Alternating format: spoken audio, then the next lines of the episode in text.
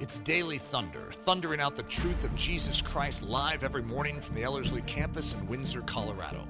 To learn more about our discipleship programs or to support this podcast, visit Ellerslie.com. Now, here's Eric Ludy. Welcome to the Friday edition of Daily Thunder. So, this is the fourth part in a four part uh, mini series on femininity, and it would call it the, the Beauty of the Bride.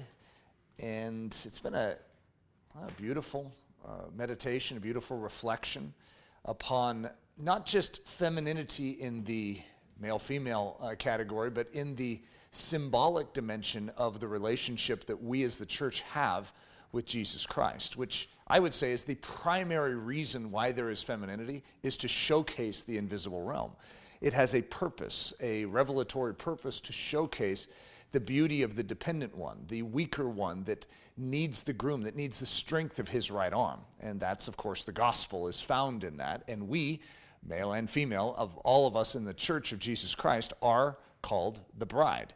And so, as a result, we all can relate to everything that is being taught. It's interesting because when you teach on masculinity, all the women can relate and apply it because this very man lives inside of us. And so it's a strange thing to tell a girl to be manly uh, any more than it is to tell a guy to be like the bride. Uh, but these, these roles that we play, these gender roles, are critical in revealing how the kingdom of heaven functions, how the church of Jesus Christ is meant to function in dependence on the head, the bridegroom. And uh, also, we as individuals male and female, in our roles, whether it's in just culture, whether it's in marriage, whether it's in family, when we allow the Spirit of God to animate and amplify these dimensions of who we are in our creation, it's incredible, but the invisible realm is seen. The realities of the kingdom of heaven are realized. So on Sunday, we had a message called uh, The Winding Road, which sort of enunciated the dependence that we have upon the Holy Spirit, which was a beautiful start to this series. And then we had uh, a Monday morning was a message called Silent, uh, which is understanding. I mean, that's a, that's a delicate topic with how Scripture talks about how the woman needs to be silent in the church and we all feel uncomfortable. I mean, it's, it's weird how it doesn't matter if you're a guy or a girl, we all feel uncomfortable with such a statement. It's like, Paul, I, I don't know if that's the right thing to say. And yet, understanding it in the global sense is recognizing the significance of position and role, that there are certain things that uh, it is actually appropriate for men to take the lead in. And, you know, we, we had a conversation afterwards, sort of off of the record, of if you travel, like I've, I've been over to in, in Asia, in Asia, there's a lot of women that lead the church. And what, what is that saying? Are they just an unhealthy church? Well, if you go to the underground church in China and you realize that there's a lot of women that lead the church, and you could accuse it right from the beginning and say, hey, you guys are off, you guys are wrong. Or you could dig a little deeper and find out that uh, the Chinese government is rather smart. They're trying to take all the leaders and stick them in prison to try and shut down the church. And so, should the church get shut down if all the men get thrown into prison and all the women say, Not on your life? If I were to die, uh, do you think Leslie should just give up and roll over and say, Well, I can't be the father of this home, so I'm going to forsake my family? No, she's going to rise up in the strength that God gives her. And so, there's a, an appropriate way. God intended, for instance, a man and a, a woman to get married and to have a family. If there's a father or a, a mother that are missing, that doesn't mean that it shuts down the family. It just makes it difficult, where God then has to step in with grace to make up the, the difference. And so I've always called it a Deborah ministry. When a woman is put in the position that she needs to rise up and behave as the man would, it is actually appropriate for her to do so. And so, in all these unique dynamics that we face, the key with silence is to understand that we're all supposed to be silent before the Word of God. You see, God has something He wants to speak to this world, and it's not what we think. It's not what our philosophy may be. It's not the ideas of man. It's the idea of God. And so, as a result, we learn to be silent and allow His Word to speak through us. And so, as a result, we all typify and showcase this idea of the bride. On Wednesday, we had a message called Pierced, which was going into the idea of the bondservant. And uh, just even as we concluded that in Exodus 29, it talks about the uh, consecration of the priests where their right ear is submitted. So, just like it says in, in Psalm 45, incline thine ear. And so, what we see is the, the bride role symbolized in the priesthood inclines its ear unto the high priest Aaron and he smears it with blood, symbolizing that he has an ear for the word of God. He has an ear for his master. And so, uh, beautiful pictures of dependence. And this one, poured out, uh, is, of course, touches on one of my favorite uh, themes in all of Scripture, which is Jesus Christ has given everything to you. Now, the least you can do is give everything to him. It's our reasonable act of service to offer our bodies as a living sacrifice. And so, for us to recognize that Jesus Christ literally poured out his life, it's a very unique mental picture, but that's actually the Hebrew picture for, for generations before Christ came is the drink offering. It's, it's the pouring out. And as you see David uh, pouring out that uh, water from the well of Bethlehem, there's something to do with this idea of pouring out and relinquishing uh, something precious, which is very significant in our understanding, even as the bride. So, uh, as a summary, the beauty of the bride silent before the word, pierced by the master, and poured out for the king. That's just an incredible enunciation and overview of the beauty of the bride. Song of Songs 112 uh, has a unique foreshadow uh, of this love relationship between a groom and his bride. And it says, While the king is at his table, my spikenard sends forth its fragrance.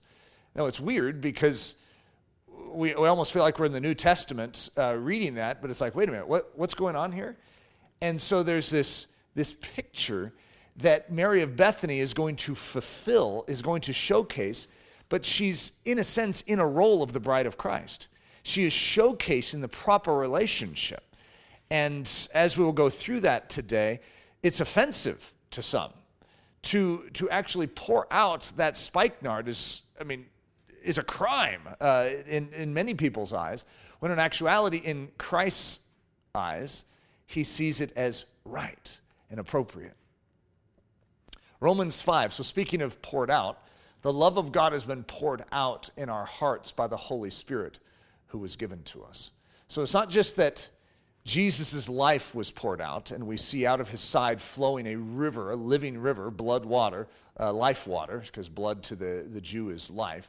So you have life water, li- a river of living water flowing out of his side. He pours out his life, but then he pours out his Holy Spirit, and then he pours out the love of God in our hearts via that Holy Spirit. So, what you see is a lot of pouring out. You see a lot of gushing. You see a lot of overwhelming floods. So, there's also a lot of Marys, which is not to be lost on us because Mary is going to be symbolic here. It's, it's interesting that God would choose this time period. You could just sort of see it was like probably the cool thing to name your daughter Mary. Uh, I don't know exactly what was going on, but we have Marys everywhere. And what's interesting about that is, you know, just in every time period, there's a name that just sort of, oh, I like that name. And I don't know if it's, it's also true in uh, ancient, uh, Hebrew, you know, the ancient Hebrew culture that names would sound good in certain generations, and then like the name uh, Ezekiel suddenly went out of style. It's like, you know, that's just not as nice sounding as it used to be. It's sort of an old man's name. Don't you, you know how we have that uh, interesting phenomenon? Like uh, for us in my generation, we would always sort of make, make fun of the name Bertha and Helga. Uh, and, uh, but I could just sort of see it that there's going to be little girls named Bertha and it's going to be precious. It's like, that is so cute because it's like this old person's name, but it's like a 120 year old person name. Once it gets to be like a 120 year old person's name, then it becomes cute for a baby again. And then we go through the whole cycle all over again, right? Could you imagine a little baby named Bertha? Uh, oh, little birdie. Uh, see, I mean, I, I could just sort of see it happening. Uh, so back in this time, we have a movement of Marys. But what's so odd about that is what the name means. Because the name itself, I mean, to us, it's a beautiful name. I mean, hey, it's just very precious. It's, it's a symbol of purity. And, but in God's economy, what he's doing in his grand tale is he seems to collect a whole bunch of Marys at such a time as this, and he's symbolizing femininity in its response to the Christ. So the girl, Mary, the chosen vehicle of God to reveal the Messiah to Adam's race. He is going to choose a young girl, and her name is Mary. Mary, of whom was born Jesus, who is called Christ. Now, like I said, her name, and I, you guys have probably heard me speak on this before, but Maria, their rebellion, almost like speaking of all women, their rebellion. She summarizes it. And then in the Hebrew, this is Miriam, if you remember Moses' sister. And so we're like, well, yeah, that has to mean something really good. It means rebellion. And so it's such a strange, jarring idea. Who's going to name their child rebellion or their rebellion? I mean, that, that, but what's interesting is in the Hebrew culture, they don't seem to back away from naming their children odd names. Like uh, Job, which is in the Hebrew, Eob, uh, means hated and despised. And I'm not sure what loving mother pinches the little cheek of her baby and names them, Oh, Coochie Coo, you're hated and despised. And yet his whole life symbolizes something. And so as a result, in this culture, it's, it's fascinating because even when there is a, a dark cloud over a name, it's amazing how it becomes a picture. Like uh, Job lived, he's from the land of Uz, and Uz means the place of wood. So you have the hated and despised from the place of wood. I mean, that's like the cross in a nutshell, and it's supernaturally overlaid on top of this story of a real man from a real place. Isn't that just incredible? And so we're seeing a similar dynamic here where we have this picture of femininity. And femininity, up to this point in time, is carrying with it a bad reputation. Okay, it's still uh, having to lug around Eve's behavior. Okay, could you imagine having to you know tug that thing around? I'm sure some of the girls in here are like, "Yep, we still do." However, Jesus Christ is going to intervene on this exact point because you know all of us as men we could be carrying around Adam's sin, and we are. You could say, "Yep, yeah, we still are." In a general sense, we are, but in a redeemed sense, we are seeing a conversion of something. We are seeing a redemption of something the enemy meant for evil, God is turning it. And so he is going to take the rebellious woman who was the carrier of a false doctrine, the carrier of sin, if you want to say it that way, and he's going to convert her into a carrier of the hope and of the redemption. He is going to convert her into one who will reveal the proper response of, the, of humanity to the Messiah. Isn't that an incredible thought? All of these Marys that I'm going to walk through real quick, all in summary, are going to showcase the redeemed. They're going to showcase the bride of Christ. They're going to showcase how we ought to respond to the living God. So there are Marys everywhere. Eh, I don't know if you've ever thought that when you're reading through the scriptures, but it's like, well, Mary, Mary, and then the other Mary. That's actually what they'll say. And then the other Mary was there too. So, Matthew 28 1. Now, after the Sabbath, as the first day of the week began to dawn, Mary Magdalene and the other Mary came to see the tomb. Now, this isn't even the mother of Jesus. This is uh, the mother of what is uh, said Mark and James. I'm guessing James the less. And so, because the mother of James and John, James uh, the Greater, it, her name was Salome. And so we have this other Mary that shows up at the tomb. Now, if you read the other accounts, you recognize that there was, uh, I think Salome was also at the tomb, and then I don't know, Claudia, if, that, if that's correct. That sounds funny in my brain right now. But there were four, but there's different takes of this. But we do know that there is two Marys, whether they came from two different directions, all the different ways to look at it. However, we see these two Marys, and God seems to go out of his way in through the uh, book of Matthew in chapter 28 to say, Mary, Mary. Now, Jesus came from a Mary, and then Mary Magdalene becomes this incredible picture of redemption. I mean, can, can you, no one can argue that. I mean, he casts out seven demons from her. She is a very unhealthy woman, and yet she becomes like a chief cheerleader for the person of Christ. She loves this man, and she is willing to do whatever it takes uh, to stand with him. And there, it's even proven here right here you see the labor of these Marys to honor who Jesus Christ was. And so now, after the Sabbath, as the first day of the week began to dawn, Mary Magdalene and the other Mary came to see the tomb. Now, why, why is that significant? Well, so what you have is you have Marys. You have these quote unquote rebellious women, or symbols of femininity, Eve like femininity, right? The rebel, the one who uh, didn't heed the word of God but went rogue. And so we have this picture of it all over the place.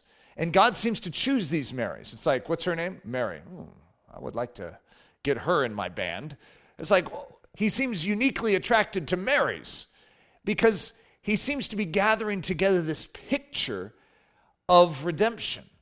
And so, in this situation, you're going to see Jesus actually rectify something that was wrong all those thousands of years before. And that is, the woman was the carrier of the fruit to Adam. And now, in this situation, immediately following this, you're going to see that God is going to commission them first. Out of all the people of this earth, it's going to be a woman that is going to be entrusted with the resurrection of Jesus Christ, that she is going to be the herald, the one that is the messenger of this massive triumph, the good news. And so she is going to be sent, these Marys are going to be sent to tell the apostles of the resurrected Christ. So, what you see is God overwriting something that took place thousands of years before in the Garden of Eden. And He's going to take this picture of femininity and He's going to entrust her with truth this time. And so, as a result, it's like, let's overwrite what the enemy meant for evil and let's see it turn to good. And so, what we see again is the picture of the bride of Christ. And of course, there is the Mary that exemplifies being poured out. So then we have these good friends of Jesus, which is it's it's interesting because that is not common in the gospel accounts for it to be said that Jesus, you know, just had these buddies, that he had these good friends, but he did. He had Lazarus, who's, who's one of his good friends, and then he has uh, Lazarus' sisters, Martha and Mary. And so there's all sorts of stories that get woven together because of their, their friendship. And, uh, but this is that Mary. And so again, she's going to be a symbol of something. And what we see is that Marys are being redeemed. There is something that they are showcasing. In each of these situations, you see the receptivity of the mother Mary saying, Yes, come in and enter my body and use me as your vehicle okay, which is, of course, Christianity. In a nutshell, that's the bride of Christ. That's what we're supposed to do. We're supposed to receive the life of Jesus. And then you see the Marys at the tomb. We are also supposed to believe. We are supposed to respond in faith to see the resurrected Christ, to mourn his death, but then to cherish his triumph, and then to go and preach the gospel. We're Marys. We are the rebellious that have been redeemed. And then you see Mary, uh, of, Mary of Bethany, and you see a woman who is willing to give up everything in light of who Jesus is. That she is going to repent of any confidence she's ever had in things of this world, things like spikenard. And she's going to place her confidence in the living one, in the risen Son of God. And so what we see is an incredible picture of sacrifice and worship and love and faith, all exemplified in women named Mary. Okay, so what God seems to be doing in his grand story is compiling this and saying, guys, do you have any questions now? Haven't I made it clear that I've taken the rebellious woman and I have converted her? And I have made her a channel, a vehicle through which I will reveal my glory. You see, there's all sorts of things in life that we could trip over and for instance, Gentiles. There's no way Gentiles could enter the kingdom of heaven. I mean, they're Gentiles. Unless they become Jews, you can't enter the kingdom of heaven. That would be a reasonable statement if you read the Old Testament. I mean, you'd, you'd say, yeah, you have to be a law keeper. You have to understand that God came for the Jews. And yet, Jesus is going to overwrite something, and he's going to actually do what he does for all people but not just all people and all nations, all tribes, all tongues, but I know this is going to sound funny if I say all genders, because there's only two, and I need to be watchful in how I articulate that. but in both genders, he is going to overwrite. Adam is fallen, and Adam becomes the chief uh, amongst the fathers, right? And his lineage is one of death. And God is going to bring a second Adam or a last Adam, a second man. And he is going to start a new heritage of masculinity. He is going to start a version of godly masculinity that is empowered by the Holy Spirit. But we also see him doing this in and through femininity. And he is going to convert, he is going to restore, he is going to redeem because he intends for both man and woman to actually be carriers of his life. And there is a way that we are designed to showcase in this natural realm the invisible qualities of God. He intended a man to do something specific that would reveal the kingdom of heaven in a way that only a man can. And he intended a woman to reveal the kingdom of heaven in a way that only a woman can. So it's hard to describe Adam when he was first created because inside of him was this rib.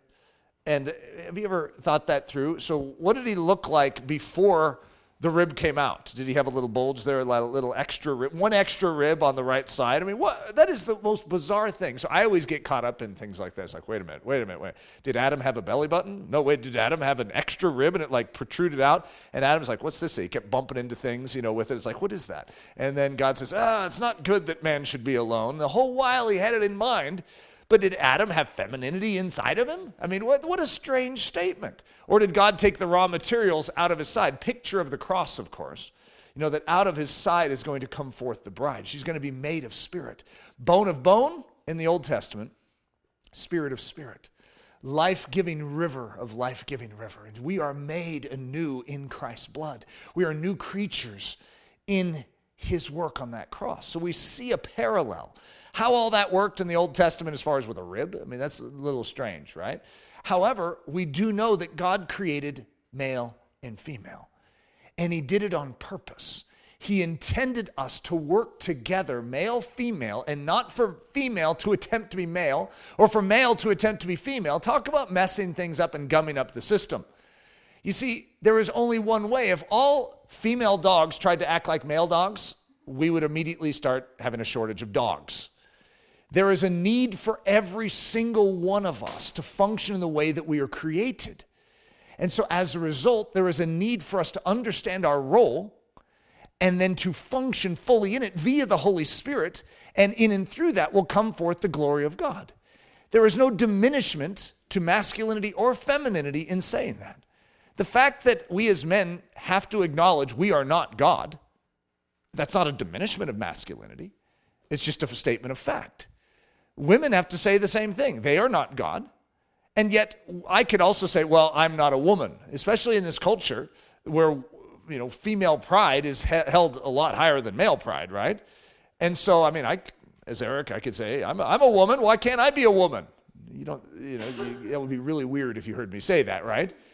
And yet, that would be odd too. It'd be strange. It'd be a departing from sanity because I'm not created as a woman, I'm created as a man. And if I function as a man, then I fulfill my role and I showcase the glory of God. When I depart from that and I attempt to function in a role that I am not, well, then all sort of sabotage begins. What I'd like to do here as we read through this is I want to read through the three stories of this exact scene in the New Testament and just sort of have us meditate upon them because there's three takes of this. Now, and I've said this before that when you give a story once in the Bible, it's a big deal. All a story has to do is be mentioned once, and it's a huge deal to us because God is going out of his way and he's singling out a story in all of history for us to notate. The Spirit of God is very strategic in everything he does in writing the Word of God. And so, as a result, when there is a story mentioned once, it matters because if all that Jesus did was written down in books, the world could not contain them. That's a huge statement. It's hard to even comprehend. How much did this guy do?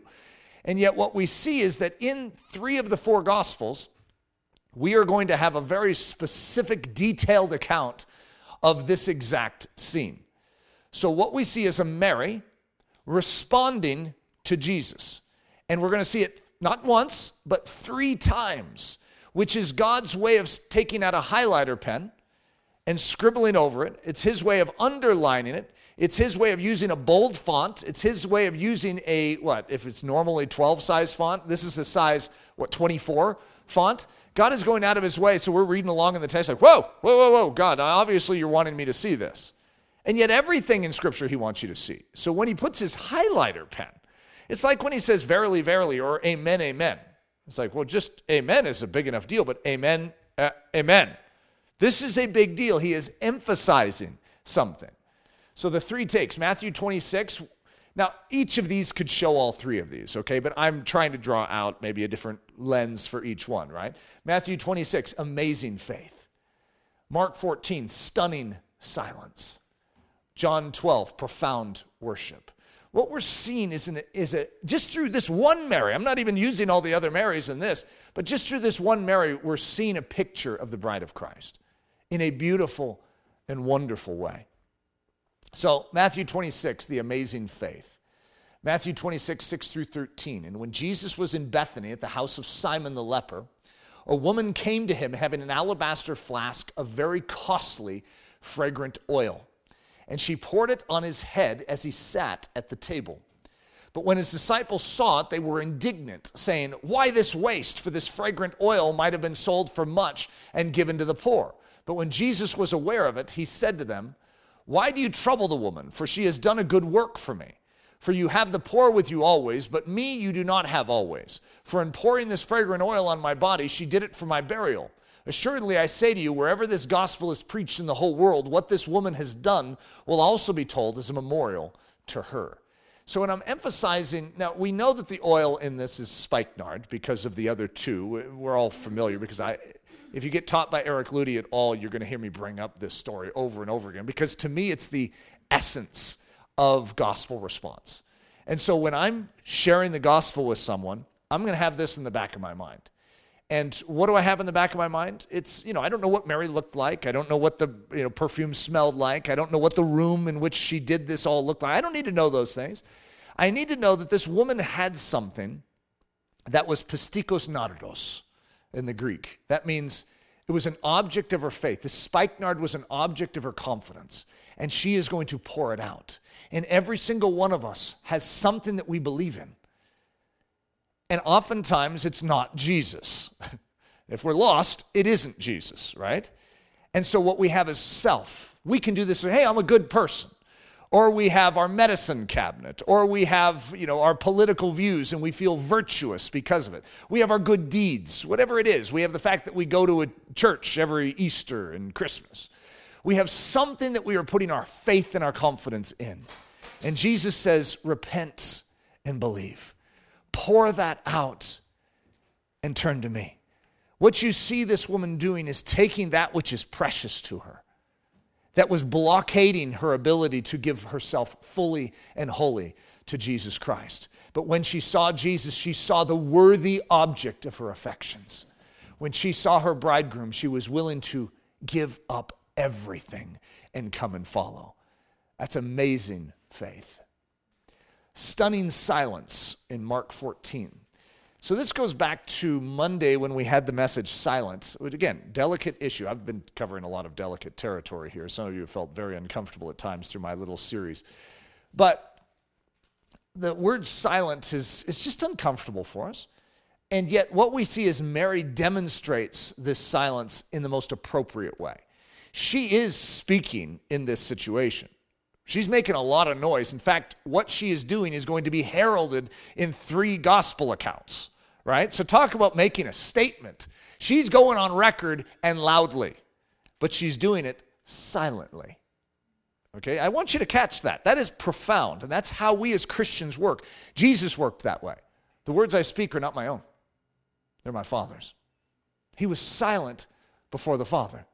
We as the church are called to be silent before the Word of God. We do not give what we think is wise, what we think is profound. We let Him speak. And that is our great secret. Mary is a very unique testimony because we have two different accounts of her being accused and her being silent. Martha is like, uh, Jesus, will you tell my sister? And guess what? Mary doesn't say anything in her defense. And then we have Judas, who we'll see is the one in uh, these next two accounts, who is actually upset and has indignation in him for the fact that she just wasted so much good spikenard that was worth 300 pence or another 300 denarii. Okay, this is uh, like a waste. She doesn't say anything, she is silent. And guess who speaks? Jesus. So in both situations, you actually see stunning silence because I don't know how many of you, when you're getting accused by Judas or by your sister Martha, are going to just take it. Okay, and you're going to say, I'll let Jesus speak for me. What if people believe this? It's like floating, it's airborne, it's a false accusation. Don't they recognize that your motive is actually right? And yet she's silent. Isn't that just an amazing thought? This is in Mark 14, 3 through 9. And being in Bethany at the house of Simon the leper, as he sat at the table, a woman came, in, came having an alabaster flask of very costly oil of spikenard. Then she broke the flask and poured it on his head. But there were some who were indignant among themselves and said, Why was this fragrant oil wasted?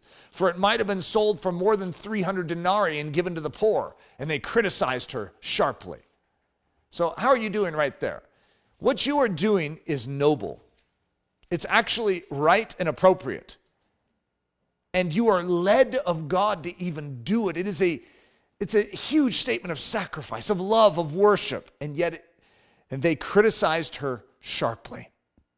It's a hard moment. And yet, what we see is a picture of the bride right here. We see a picture of something profound.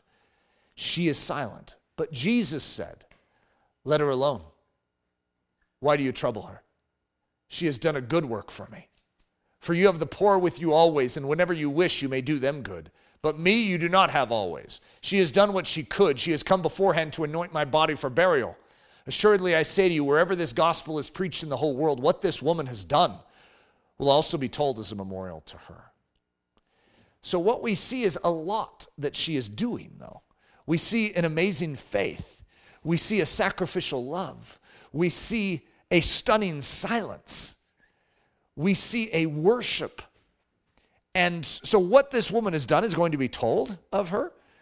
So, one of the ways that I look at this is I don't, I've never felt obligated to share about a, a lady named Mary of Bethany when I share the gospel. In other words, you, you, know, you could interpret it that way.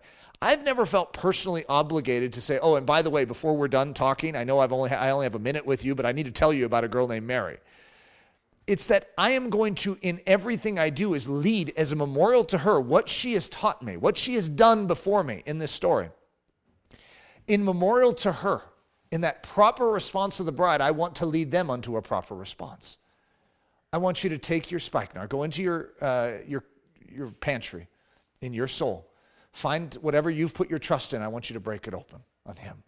I want you to put your faith in Jesus Christ. I want you to recognize that His word is superior. And it doesn't matter what accusations come against you, trust that He will be your guard and He will be your protector. Bend your knee, worship Him with your life. That is only reasonable that you would do it. Okay, so that's how I am going to take that personally. And, uh, you know, if you felt that you should always share the story of Mary of Bethany every time you share the gospel, I have a hunch God's going to honor that. Does that make sense? I don't think that's a bad interpretation. All right, now in John 12, I'd like to emphasize profound worship. What we see is such an incredible picture of worship here. You see, many of us, when we think of worship, especially if you've hung out in the church or grew up in the church, you have a tendency to think of song, singing and bowing and raising hands and things like that, which is there's great. There's nothing wrong with that. However, this is a picture of practical worship. She is placing value on her king, she is anointing him, she is blessing him, she is loving him.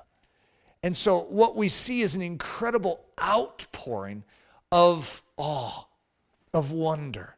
And as the hymn says, Oh, for a thousand tongues to sing my great Redeemer's praise for a thousand bottles of spikenard to pour out on my beloved's feet. You follow me? This is, if you have something to give, worship with it. Spend it, give it. And one of the ways that we worship God is actually by giving up our time, giving up our comforts, giving up our agenda and our future and our hopes and our dreams. We pour those out, and in so doing, we are showing value, worship to the one that we adore. He is worthy of these things. You know, to take the time and to share the love you have for Jesus with someone who doesn't know him is a show of worship. Isn't that an amazing thought? In other words, just to give, that's what she is doing. She's giving us a pattern that when this gospel is preached, we will do something in memorial of what we have seen in this story. We are seeing a Mary, one who symbolizes the bride of Christ, one whose name means rebellious, actually being converted, being redeemed, and her actions are now typifying and declaring the actions of another realm. They are showcasing what God intends to do in and through the bride of Christ. So, John 12, 1 through 8. Then, six days before the Passover, Jesus came to Bethany, where Lazarus was, who had been dead, whom he had raised from the dead. There they made him a supper and Martha served. Isn't this an interesting take on the same story? So in the other ones, you know, we have a different angle, and uh, what you know, because we know that this is in a specific house, but we know it's in Bethany, and so we can put all these pieces together and come up with quite the detailed story of what's taking place. There they made him a supper, and Martha served. But Lazarus was one of those who sat at the table with him. Well, there's a new piece of information. Lazarus was there. That's sort of fun to think of, isn't it? Then Mary took a pound of very costly oil of spikenard and anointed the feet of Jesus. Isn't that another interesting thing? Because in the other one, it dumped it out on his head.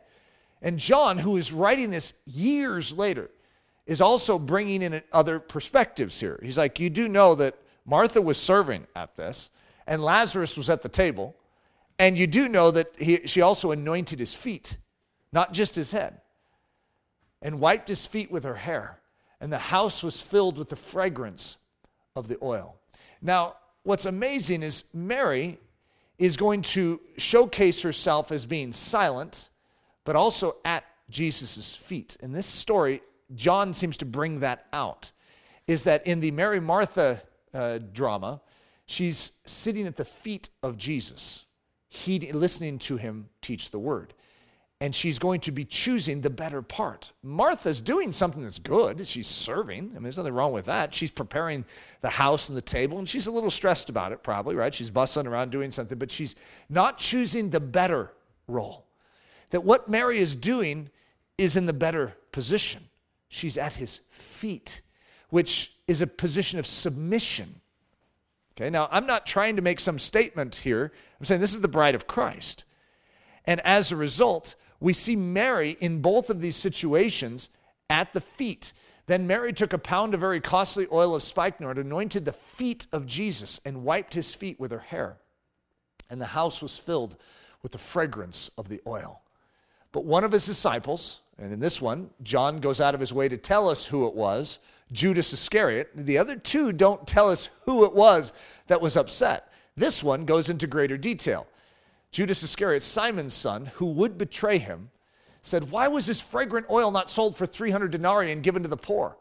This he said, not that he cared for the poor, but because he was a thief and had the money box, and he used to take what was put in it.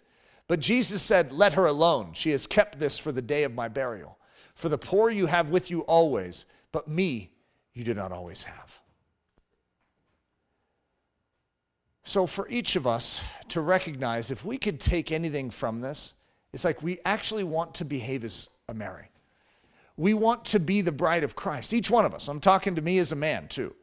I want to function as the bride of Christ, as showcased right here at the feet of Jesus. This is a model for my soul as well. I want to function as the bride of Christ the way Mary did, the mother of Jesus, when the word of God came to her and said, Would you yield your body to be the house of the Messiah? And she said, Be it done unto me according to thy word. I want to be that in regards to my relationship with Jesus Christ. And I want to be like Mary Magdalene and the other Mary, who, when I see the resurrected Christ, I see it. I behold the realities of what Christ has done for me. That I would heed when he says, Go and tell. That I would immediately say, Yes, Lord, it would be my privilege. You see, what we see in this symbol of femininity is a picture of the church. We see a picture of our functionality. We are submitted to the head. We are silent before his word. We are at his feet with our most precious things, pouring them out and blessing him. We are believers. We believe he is able to do what he says he can do, that he is, has done what he said he did, and that he will do what he says he will do. We have confidence in the, this living God and we will prove it with our lives. And we will, the rebellious ones, be the redeemed ones, the carriers of life unto this fallen world. Father, I ask that you would work this same miracle in us that you did in Mary, the mother of Jesus, Mary Magdalene, the other Mary, and Mary of Bethany. Lord Jesus, that you would work this wonder and this awe and this worship and this love and this faith inside of us, and that we would function as we ought to function, and that the beauty of the bride would be showcased to this entire world and to the heavenly realms, in and through us, the church. Lord, we love you and we submit to you today. It's in the precious name we pray. Amen. Daily Thunder is a listener supported production of Ellerslie Discipleship Training. At Ellerslie, we are laboring to rouse the Church of Jesus Christ out of its lethargy and build brave hearted Christians for such a time as this. Daily Thunder is delivered live and streamed daily weekdays at 8:15 a.m. and weekends at 9:15 a.m. Join us at live.ellerslie.com. We invite you to visit us at the beautiful Ellerslie campus in Windsor, Colorado for a day, week, or an entire season of gospel centered spiritual training. Learn more at Ellerslie.com. Thanks for listening.